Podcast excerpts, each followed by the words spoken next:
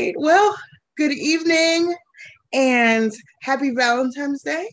We can all spread a little love in our life. And this is a I think a great saint to to think about on Valentine's Day since he embodied love not only as the Mr. Rogers we knew and watched on on TV for 30 minutes every day, but in his life as a whole. Um, and what I really want us to focus on tonight is that Mr. Rogers, although he won't be a traditional can- canonized saint, he is an everyday human being in which most of us uh, have fond memories of, and those of us who don't because we're too young can can reimagine Mr. Rogers uh, through the movies that were made about him. Or now that Daniel Tiger has his own cartoon, you get a little bit of a glimpse into Mr. Rogers' world. I would also say that um, much of tonight will be conversation. Uh, I think it's good, especially in the times that we are in, um, to keep before us this question. The question that he always asked is, Would you be my neighbor? Uh, that we would continue to expand and increase uh, those people who are part of our, our neighborhood. So for the first question, um, and we're gonna break you up into um, ugh, breakout rooms and about six times. So think about it as building friendships. And because you're going to be randomly put into the rooms each time it's like you are going to each table and chatting with all your friends. I'm an extrovert so i would do that. Eat my food and then to go visit other tables. So just imagine we are around tables doing that. So the first question is what what do you think you know about mr rogers what do you really know about mr rogers so all right, let's go into our rooms to discuss. Yeah. So what yeah. do we what do we think we know about Mr. Rogers? I sort of kind of can't answer this question because I know a lot about Mr. Rogers right now. So, um, what do we think we know? Oh, um, well, I watched the uh, I've watched a couple different docu. No, I listened to a podcast series and I watched um, the documentary about Mr. Rogers. So mm-hmm. I think I feel like this is we have a couple more people coming in. So okay, no worries. That, but um, yeah, I mean, I know he's a Presbyterian minister. That stuck out to me.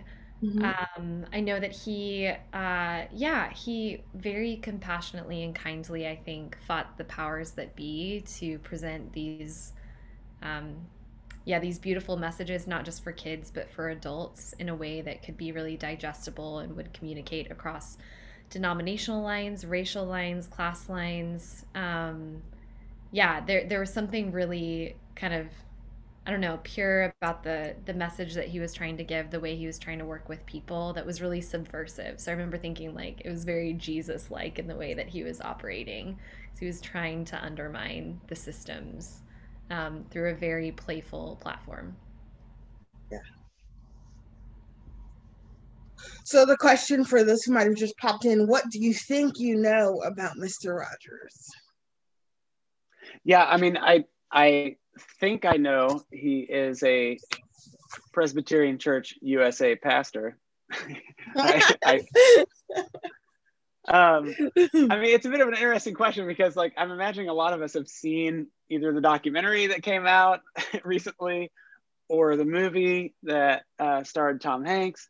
Mm-hmm. So, um, yeah, I, I, would just echo a lot of what Sarah had said, where, mm-hmm. yeah, it, it, was clear to me that underneath this, um, I, I just really appreciate the fact that that Mr. Rogers would tackle such heavy topics, recognizing that, you know, as as children especially, like we children experience such big emotions and that um, just learning that it's okay and, and, that we can process those is a pretty huge thing because I, I, know that for me i've spent hours and hours in in therapy because of big emotions that I felt when I was a child. Right. So, yeah. so it, it's, it's just, I, I feel like it's, it's really, it was really incredible work that he's doing. Yeah. Cool. I grew up watching him. You know, yeah. I'm not, I'm, I didn't, you know, I have to watch a documentary and it, and I, what I'm, what I'm, you know, I learned a lot more about him when I watched the documentary, but as a kid, I'm 64 now, so somebody do the math of when when it was. But as a kid, I just, it was very visceral. It was like he could, you know, the medium of TV was not.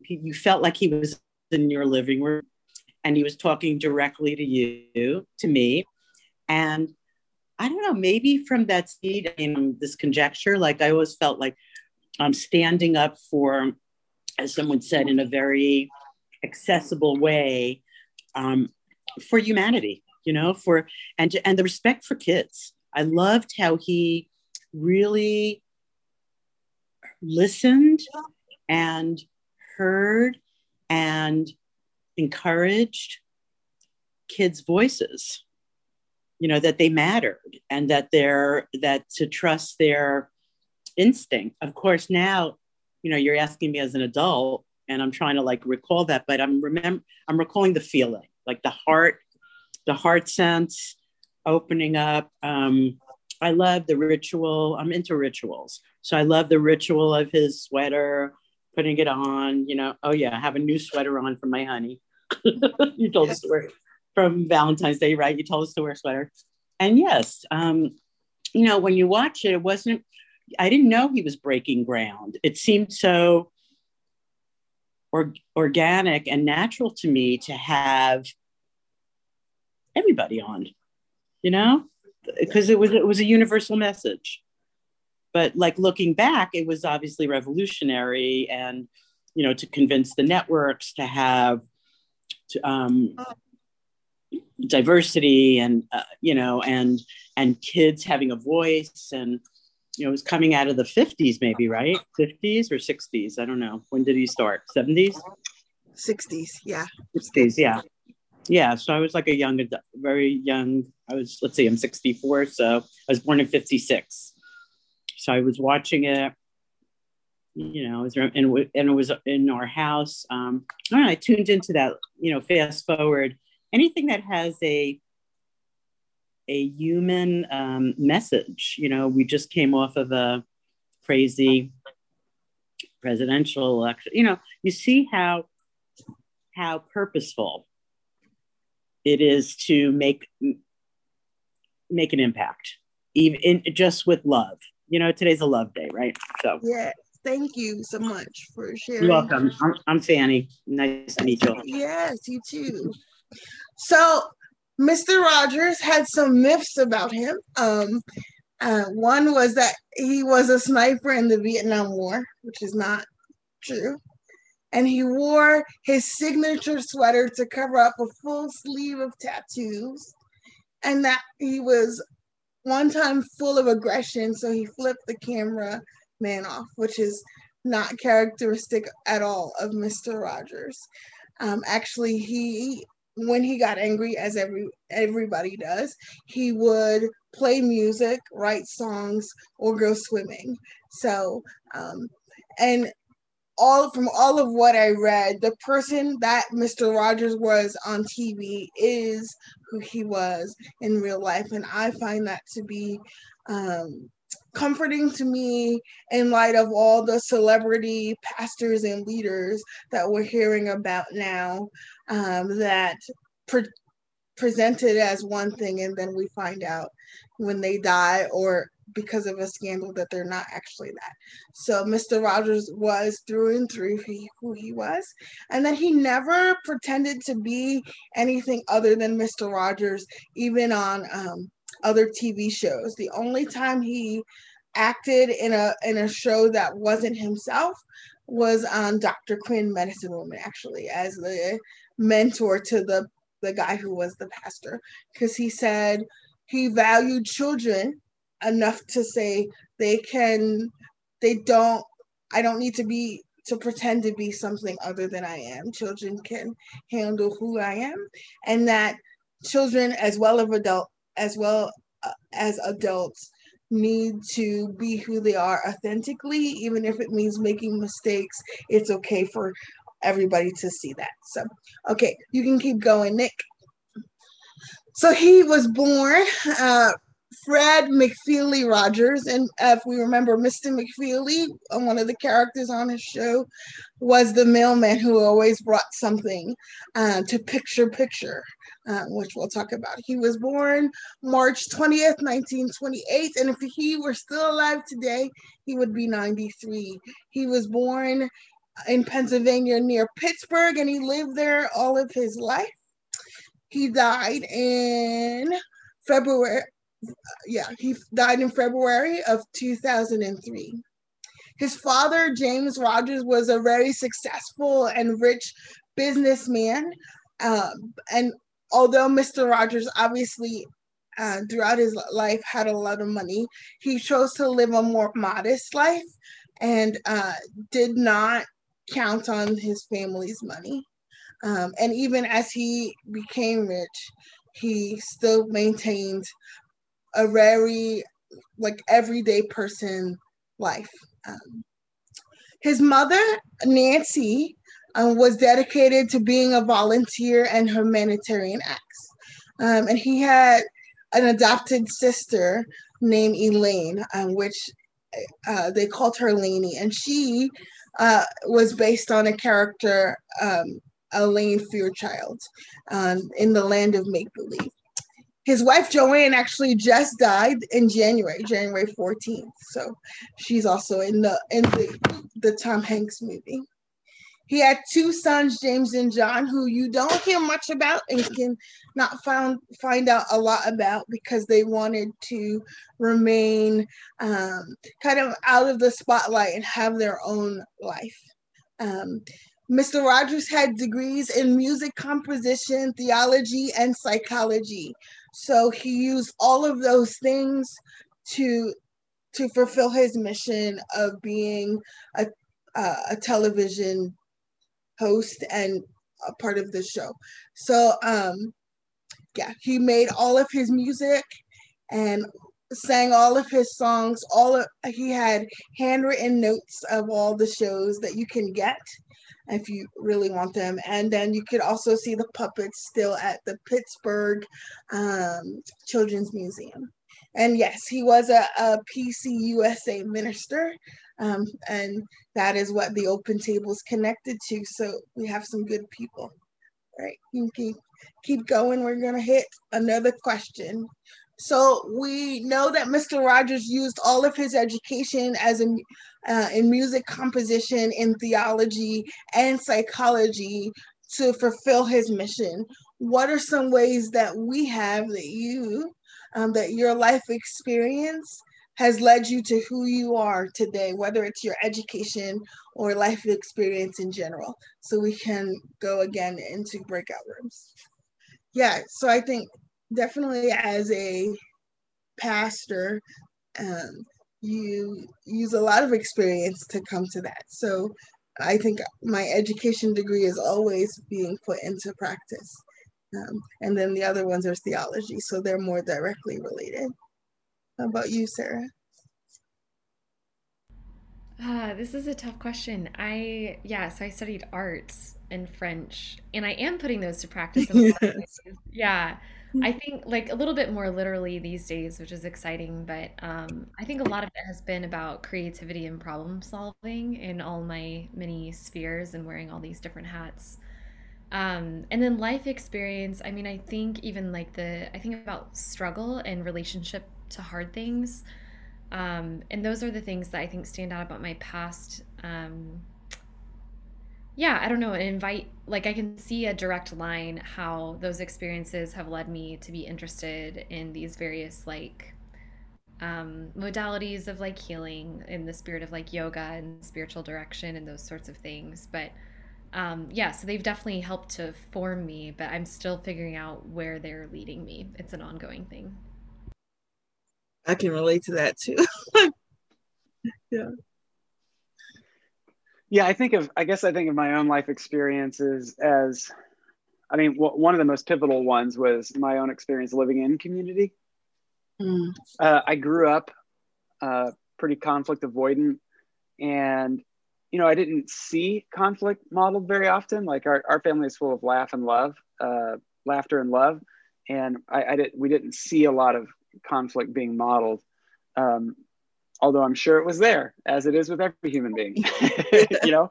And so, um, what was interesting is having that experience in community. Is it it really, it really taught me a lot, because it's like here I am, I'm agreeing to share income, share cars, share space, share mm. life with a bunch of folks that I'm you know not married to they're just like people that i don't even know all that well and i lived there for five years and we had to figure out how to make it all work and so that that definitely uh, provided me a lot of experience uh, not only in that way but also in uh, as it relates to like my own faith journey because that's where i was first i first like woke up to the economic social and political implications of the gospel and so yeah that, that experience alone just like totally shook me up in all the best ways I didn't know you had to share finances. That's more trusting than I would be.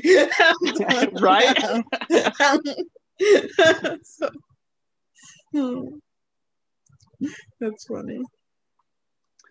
Oh yeah, did you see in the chat? So from from Tony uh, on Facebook, uh, their experience as a a patient led them to want to get into hospital chaplaincy. Right, exactly. Yeah, that's true. Those direct connections. Mm-hmm. Letiah, did you share? Uh, no, I don't know. okay, I did. I did. I said about being a pastor. How is oh yeah yeah, yeah, yeah, yeah, okay okay like, I can't okay. think of anything specific. yeah. yeah, you also said. I mean, you talked about being a. I mean, look at your bio, Letiah. What about some of the other the other things you do? What led you into chaplaincy, for instance? Yeah, I I would say the same. My experience of, as a kid being in the hospital a lot. So you either like become afraid of the hospital hospital or it just becomes part of who you are. So like okay, yeah that's really, yeah, that's really beautiful. I was touched by what Tony shared on Facebook too, in regards to that. All right. So Mr. Rogers knew at a very young age that he had a sacred call. So all of his education led him to his, his experience at public television. And mainly because he realized during that time um, public education wasn't always guaranteed to people who were poor or dispossessed. And so he was really, uh, he really wanted to make sure that everyone, especially those who were come from disadvantaged backgrounds, had that same access to education. Which is, if you remember, a lot of his shows all of them probably had where you would look into picture picture and you would learn things like how do you make a magazine or where do all these things come from because he wanted to make sure that as best as he could uh, were providing the education that some were getting in schools um, and when uh, the edu- the Senate wanted to um, decrease the funding in the Senate, he spoke uh, and got more funding actually. So they wanted to decrease it by half. He ended up getting more funding, saying that this is how children learn how to deal with those complex feelings, whether they're dealing with divorce or war or anything like that. So he wanted to make sure um, that as children grew up, they learned as best as he could teach them how to deal with those complex emotions. There was 895 episodes. There were a couple of years where he uh, he stopped the show because he felt like he had done everything that he uh, was meant to do, and then he came back.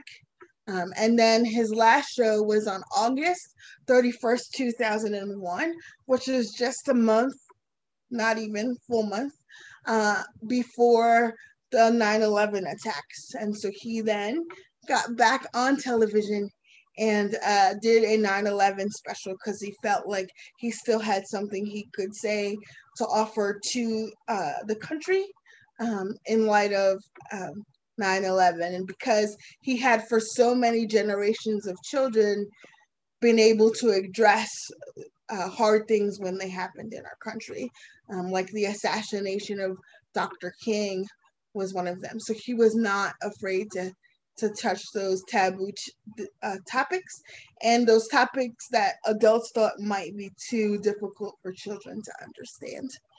Okay, you can go to the next one. So here's our next question. What do your daily rhythms communicate about your daily life? So think about maybe not today, maybe not this weekend because it's been cold, but typical. What is your daily? What do you do in your daily life? And in light of the pandemic, it might have shifted too. But what do you think your daily rhythms communicate about your life? Okay, we can go into groups again. What it communicates about my daily life is that I don't like the morning time. so I like to stay up late. Um, and also, yeah, I don't know that I have an actual daily rhythm. Every day kind of looks different. And I think things around it are are the same like work and school and those things but other than that it's kind of whatever. I'm not really a very structured person that way. So i guess it communicates that i don't value structure that much. Okay. I relate to that letiah. Yeah. I, I think it's more like for me my daily rhythms. Sorry, hang on. There's like other noise in the background here. Okay. Um, I think it's that um, when my daily rhythms, I do have daily rhythms. So when they get out of sync, then that tells me about my daily life that, like, I don't know, stress, chaos, something is out of balance. Um, and when I'm not, I guess, inviting like healthy rhythms, because I'm someone who I think really really uh, thrives on structure, but I've resisted that forever. But I think it's like really helpful for me to like have some of my big emotions and all of these things. If I can have ritual throughout my day or things throughout my day, just simple things like making coffee. Um, my dogs help me with that because you know, like they eat at the same time roughly, although they haven't yet. yeah. It's sad. yeah, and go outside at the same time. So those things are helpful. But yeah, they when I get out of sync with those, then I feel like it's a sign that that my life is a little out of balance. Kind of a hidden gift in that. Nick, what about you? Yeah. um, I think my daily rhythms communicate that uh, it's very similar to Letiah. I mean, we both share the same number on the Enneagram. We're both sevens. And so I, I, I, I kind of go back and forth where it's like, I love routine and then I hate routine, but then I love it, but then I hate it. I want to get out of the box. And so if anything, I, I think it shows that I, I get, I don't know. It's just like, I love variety. I love spicing things up when at all possible. And I love even within the the daily rhythms i like to offer i like to spice it up by like maybe figuring out a way to make the thing fun that maybe hasn't been fun in the past. And so I'm, I'm looking i'm like okay so it's like i gotta go to costco but i know i can get a, a, a berry smoothie. And so i'm gonna love going to costco because i'm gonna get that smoothie right? So it's yeah I'm, I'm very much motivated apparently by rewards. That's the seven yes. All right. Anybody want to share about what they think their daily rhythms might communicate about you? If somebody were to look at them, I, I've come to the conclusion that if someone were to look at my daily rhythms, especially during the pandemic, they'd wonder if I slept because I do things at one in the morning sometimes. Yeah. Um, any others? We found ourselves uh, very much struggling to remember the before. yes. Like there wasn't a before. I don't know. Like it was really hard in our group. That was one of the things. Is like, well, we don't really remember that. So let's just talk about, I guess, during pandemic times and what we wish we could be doing. Or uh, yeah, that was just a theme we talked about. Yeah. Thanks, Emily. Well, Mr. Rogers lived a very disciplined life. I think if I were to put him on the Enneagram, I think he'd be a number one. But in terms of that, he was very intentional about everything that he did, that it would communicate the inclusive love of God. So here's his schedule. At 5 a.m., he would do prayer, reflection, and Bible study. At 5 a.m., sometimes I'm going to bed, so that would not work. And if I'm uh, if I were to wake up, um, I would not be conscious enough to do prayer, reflection, and Bible study. But then at 7:30, he would go to his local pool. So he would always go to the same place, swim, and then he would weigh in. Um, again, so for him, his spiritual life um, was holistic in that he read the Bible and and prayed, but also that he cared for his body. Um, and first, as a young kid, he was overweight and was teased. So as an adult, he was intentional about staying 143 pounds, which for him communicated uh, the message that he, uh, he that it's supposed to communicate I love you. So that um, the one stands for the I for that one letter, and then the four would be the four letters of love, and then uh, you, so the three letters for the word you. So a little bit, I think, way more intentional than I would be, but he maintained that way until his death. Um, and then he would go about whatever his workday included and be in bed at 9:30. Um, he didn't eat meat um, for theological and health reasons, but mainly because he couldn't imagine himself um, eating anything that had a mother. So he had a high, a very high view of um, women and uh, especially those who were mothers. So, so I don't know that I could uh, write down that schedule in that same way, but and I don't know that I want that to be my goal, quite honestly. But that's just probably my my enneagram number. But for those of you who want to be intentional in that way, um, maybe during the pandemic, uh, as we're still in this, is a way to think about what are some intentional ways that you can communicate God's love or those things that you value.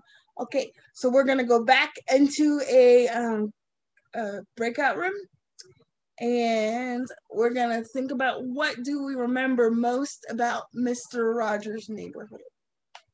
What do you remember most about Mr. Rogers' neighborhood? I didn't watch a ton of Mr. Rogers when I was a kid. I do I did watch some on PBS. Um, I think what I remember most is the song. The song really stuck with me because I was pretty tiny.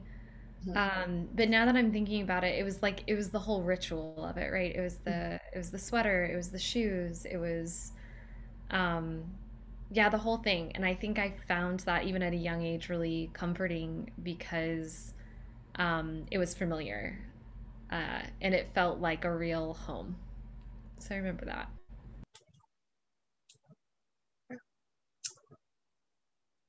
I I remember even I mean I haven't watched it in years obviously, but I re- I can remember distinctly distinct episodes, which is the, it's so weird what your memory does. But one um, when he would go and feed the fish.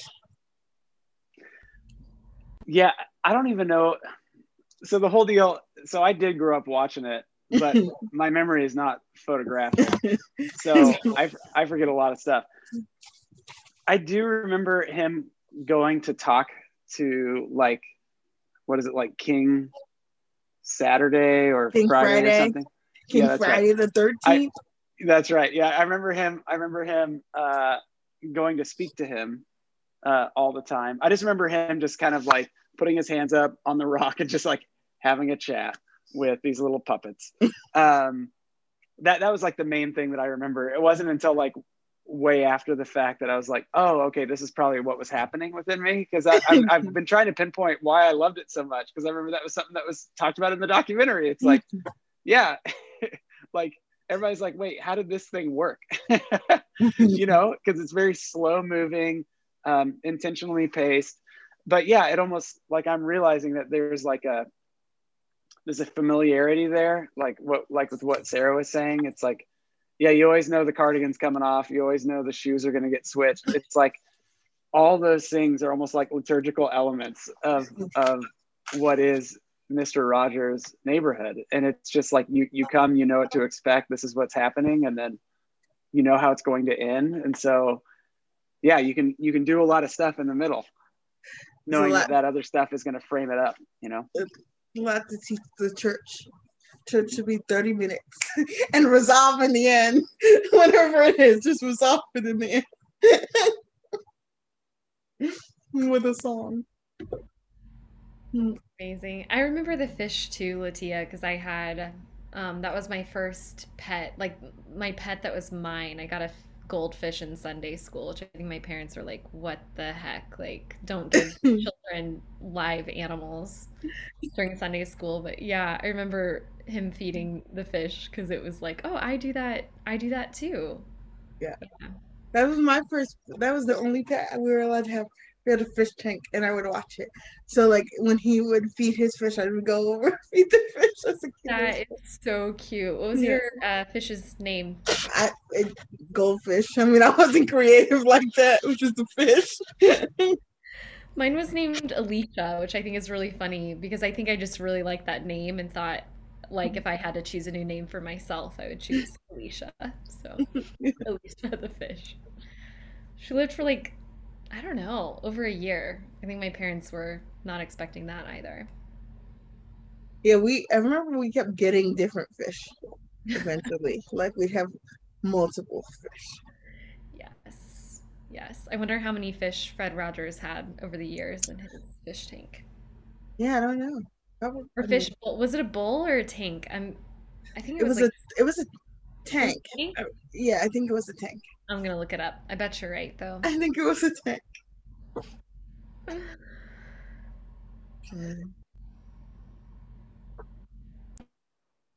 okay, so what do we remember most? I'm assuming Jeremy likes Daniel Tiger. That's what he remembers most.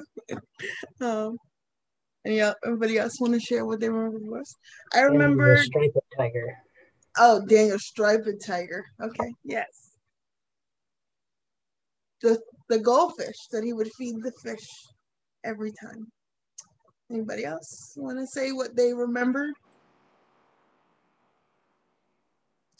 Okay, so uh, I've been talking a lot about, and there's a there's a group of us talking about liturgy, which is the things that happen um, during our church service. Uh, so if you think about any church that you've been a part of, even the open table, there are things that we always do. And so that was that's what we call liturgy. And so mr rogers although he never um, proclaimed to be a pastor while he was on the show never mentioned god um, even though he would pray um, as he was doing each show silently there was a liturgy. And those things uh, always communicated his values, which are unconditional positive regard, um, stability, and comfort. Um, he created a liturgy that was easy enough for both kids and adults to understand, and it was wrapped up in 30 minutes. Um, he called people to worship through song. So there was a beginning song and an ending song. And even at the beginning, there was always that yellow stoplight that that signaled for us that it was time for us to slow down. Um, and I wonder if we if we still had those moments that would signal for us to slow down, um, how much kinder we would be. Um, he invited children into an alternative reality, whether they were having growing up in bad situations at home or not. He started with, It's a beautiful day in this neighborhood, um, that we're going to make the most of this day. So he created this space, at least for 30 minutes, that this was what your day was going to be, that you were going to have at least one adult paying attention to you for 30 minutes. Um, Somebody said something in the chat. Can you read that out? Someone read it out for me. I just said that it had never occurred to me that the yellow stoplight was calling us to slow down. Yeah. Good. I love yeah. Cool. Thanks. And he wore priestly garments. So if you and more traditional liturgical churches and and and in a lot of Presbyterian churches, especially around the time that he would have been doing it, um, you wore robes. And so for him, his priestly garments were the iconic sweater and his sneakers or shoes that he would wear each time. Um. He invited children to use their brains and their imagination. So, right now, in the larger society, especially in the Christian world, um, it's almost this trying to have a dichotomy that you can't you can't use both your brains and imagination that you can't believe in science and god. And yet uh, mr rogers invites us to use both and to integrate those both things into our our lives. And again he wrote hymns or songs so that we could uh, we can even recall them now um, he invited children uh, through to discuss hard topics through puppets. Most of the puppets um, were parts of Mr. Rogers. So Fred Rogers was most closely tied to Daniel Striped Tiger. Um, Elaine Fairchild was his sister loosely, um, and and then the others were parts of his um, personality or things that he wanted to um, make sure to address. So if you think about some of the most popular um, popular puppets, um, you had Daniel Striped Tiger, who was um, shy but gentle and vulnerable. You had King Friday the 13th, who used this power, took control, but was made more caring by his wife, Queen Sarah, or his son, Prince Tuesday. You had Henrietta Pussycat, who only communicated uh, by meowing, and yet everybody understood her. And she was able to be friends with a neighbor who was most unlike her. Um, X the owl, who was very curious and wanted to explore his surroundings. And then you had Lady Elaine Fairchild, who was very opinionated, eccentric, and always stirred up trouble. So he used these puppets and his show to address things like racism and divorce, very um, poignant to whatever was going on uh, at the time. And it, this picture is when the pools were still um, segregated. And so he was very intentional about putting his feet in the pool of an African American person to communicate to the children that even though adults were having a hard time with this, um, it's really not a hard thing that um, that no matter what your culture is, that we are all neighbors. All right, so here's our next question for the next group. Which puppet from Mr. Rogers' neighborhood did you find uh, related to yourself? So we had Daniel Tiger, who was shy, um, King Friday, he, who used his power to control but was softened by the love of others. We had um, Henrietta Pussycat, who communicated through um, meowing, but uh, everybody was still able to understand her. So all these different puppets. Yes. Did somebody talk? Okay. Um, so we're gonna go. Which puppet do you think um, you related to most? Letiah, you start. I want to hear. Okay. Uh, I think as a kid, I would be Daniel Tiger. Um, because I was super shy, even though you can't believe that now. But super, super shy. Um, and now I would maybe be a lady Elaine Fairchild, kind of eccentric and not really caring. So that would be like I'll be whoever. Yeah. That's amazing. Um, I I think it's definitely same child and adult, uh, Henrietta. Pussycat, is that right? yes. an Enneagram 4. So I don't know if people on Facebook will know what that is, but just, yeah, that like wanting to be individual and unique. And I feel like her communicating in just her own way. Meow, meow, meow, meow. Yes. yeah, as a kid, I thought she was like cute. Like, you know, that's cute. I wanted to relate to the cute puppet, mm. the pet puppet, mm. or have pet vibes. And um, yeah, but I, I think that that still rings true. Like, just trying to find people who can who can hear me and people who share that kind of like unique communication style. Yeah. This is a hard one. I don't know. I mean, is there a puppet that just wanted affirmation all the time? Because I feel like I would have been that puppet. We're hearing too much here. I know, I know. Too much truth. I mean, I, I definitely, I mean, I definitely probably would have resonated with. Was it the owl that was super inquisitive? Yeah, yeah, yeah. yeah. I, I X, think I would, X the owl. He didn't yeah. even have a X. Yeah. So, so I feel like I would have been that one. So, you know, I would have been more curious. What do you know?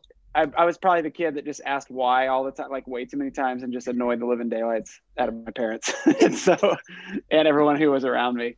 But yeah, th- th- there would have been a lot of that, and um, yeah, that's all I got. yeah. I feel like that's what was so beautiful about those puppets, though. Now watching the the various like shows and listening to podcasts as an adult is that I feel like depending on the day and the mood, like it was a different puppet that you really connected to or learned from and you were like you could see yourself in each of them and it reminded me of like um almost like Inside Out before there was Inside Out, like the the idea of Mr. Rogers like presenting all these different um, sides of ourselves and all these different voices and managers with like internal family systems almost. There's his psychology degree coming forth to sort to sort out like what is going on internally within us through these various puppets really really ingenious and like a high production but low tech Letiah, have you seen any of the new Daniel Tiger stuff? No, I haven't. Me neither. I mean, I not, have a reason. I feel like I can't watch those things because I don't have kids. Like, no excuse to watch, like, sit there and watch. Like, I, don't, know what Daniel Tiger does, but he he he moved on up. He got his new. he got his own show. Yeah, I know. I know. Oh, oh man. man. I was late to that game too. I didn't realize that was like a Mr. Rogers thing until probably like last year. I, I don't know. I think I'd forgotten the names of of the characters, the name of that puppet in particular. And a little bit of an upgrade because the puppet looked a little rough over time, I remember. yeah, I know. Yeah. But I think that was his oldest one because he did a show before Mr. Rogers. And I think Daniel Tiger was his oldest puppet, so it looked rough. Okay.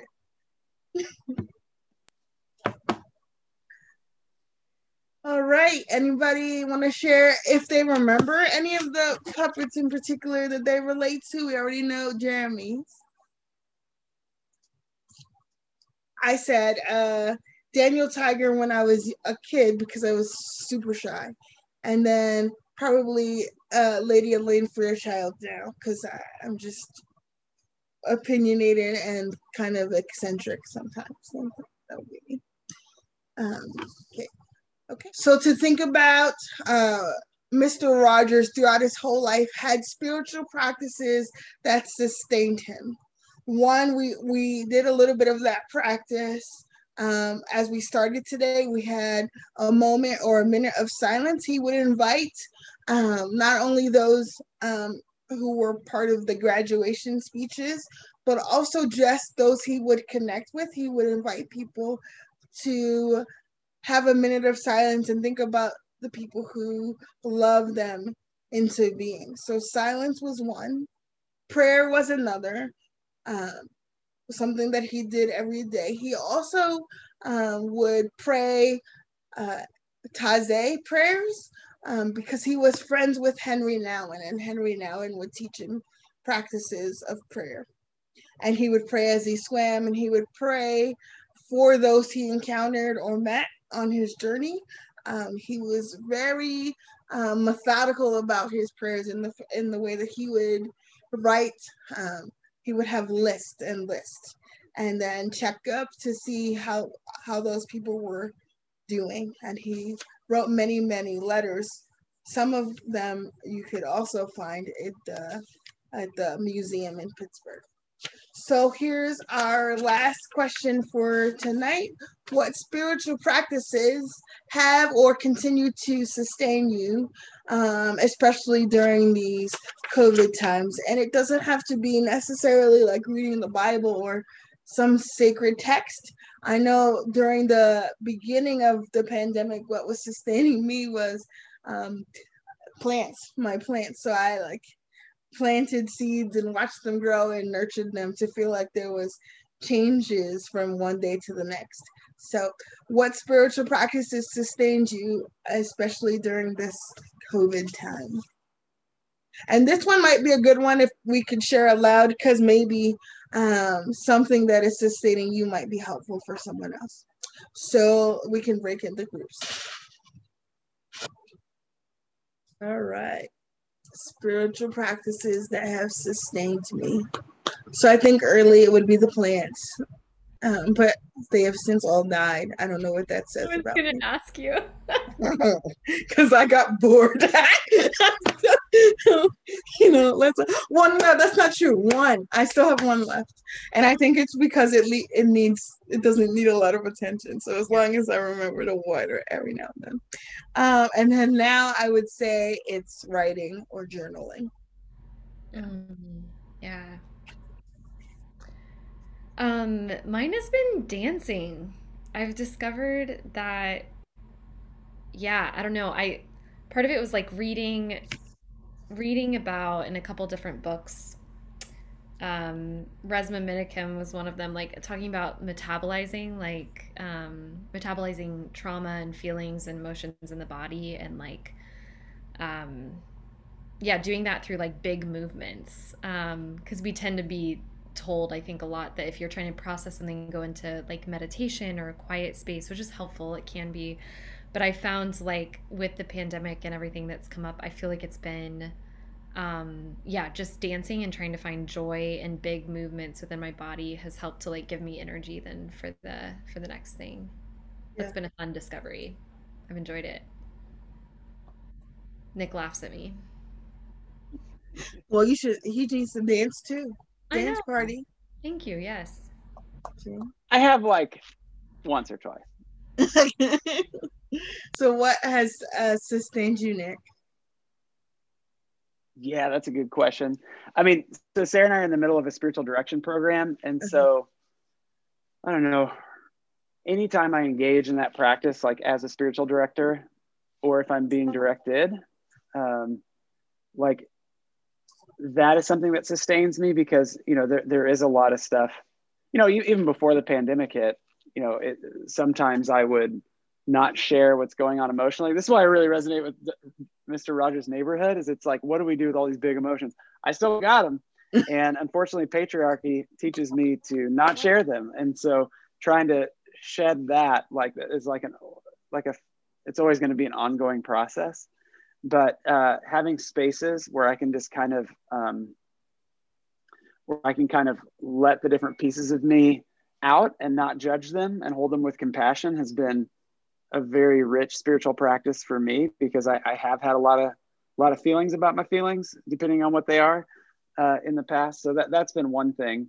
But then the other thing that's been that's crept up is just um, i realize and maybe it's just because of all the change that's happening within the, the pandemic but i've been really liking really simple liturgical pieces so it's like so i realize a lot of the stuff i'm sharing is is more like th- this stuff would be more like group based, but it would be like I really enjoy um, times where folks can just share openly their own prayer concerns, and, and there's just a bunch of silence there. That's been like really, really, really life giving to me, and us coming together and just saying something simple like "Lord, hear our prayer." That's been something that's been very meaningful to me as we uh, as a way to connect.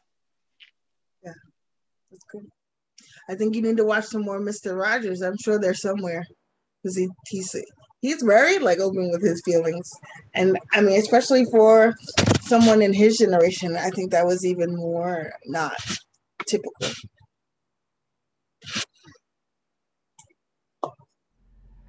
Yeah, there seemed to be like a real uh like femininity, I guess, like a softness or something we would associate as feminine with Mr. Rogers. I always I don't think it came up in these different spaces, but I often wondered if like yeah, if he got a lot of pushback because he did not um exhibit this like hyper masculine in charge pastor leader vibe. I mean, it was just a really it was real everything was so subtle. I mean, he, I guess he got pushed back in the show itself, like it not being exciting enough or something over time.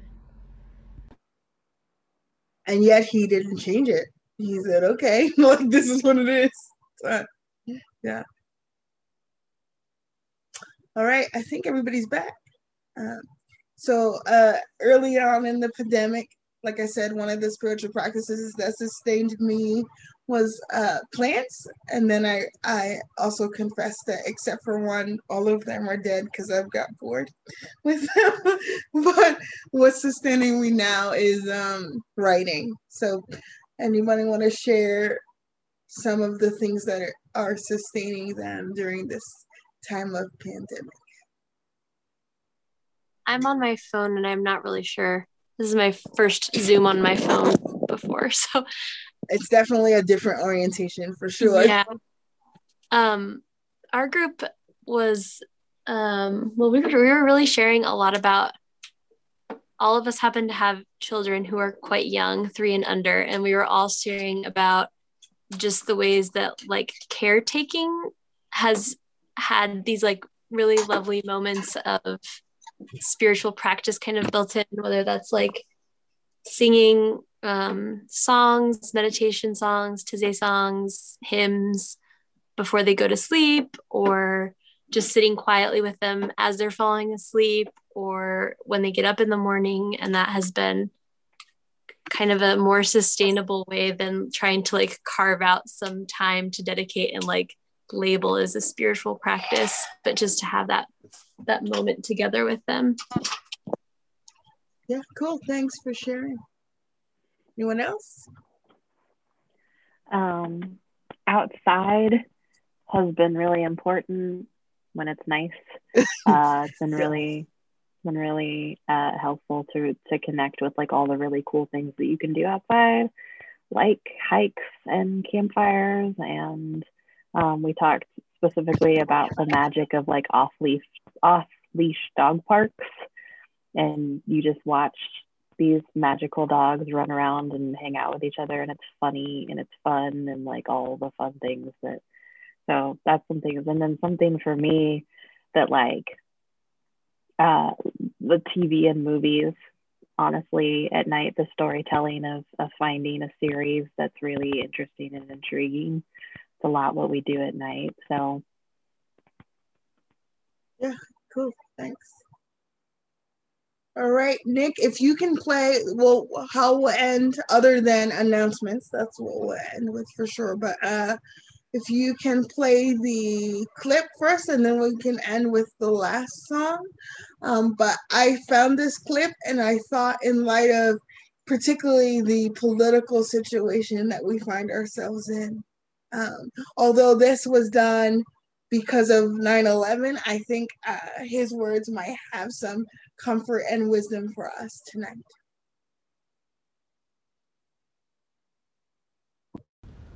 I'm just so proud of all of you who have grown up with us. And I know how tough it is some days to look with hope and confidence on the months and years ahead. But I would like to tell you what I often told you when you were much younger. I like you just the way you are. And what's more, I'm so grateful to you for helping the children in your life to know that you'll do everything you can to keep them safe and to help them express their feelings in ways that will bring healing in many different neighborhoods. It's such a good feeling to know that we're lifelong friends.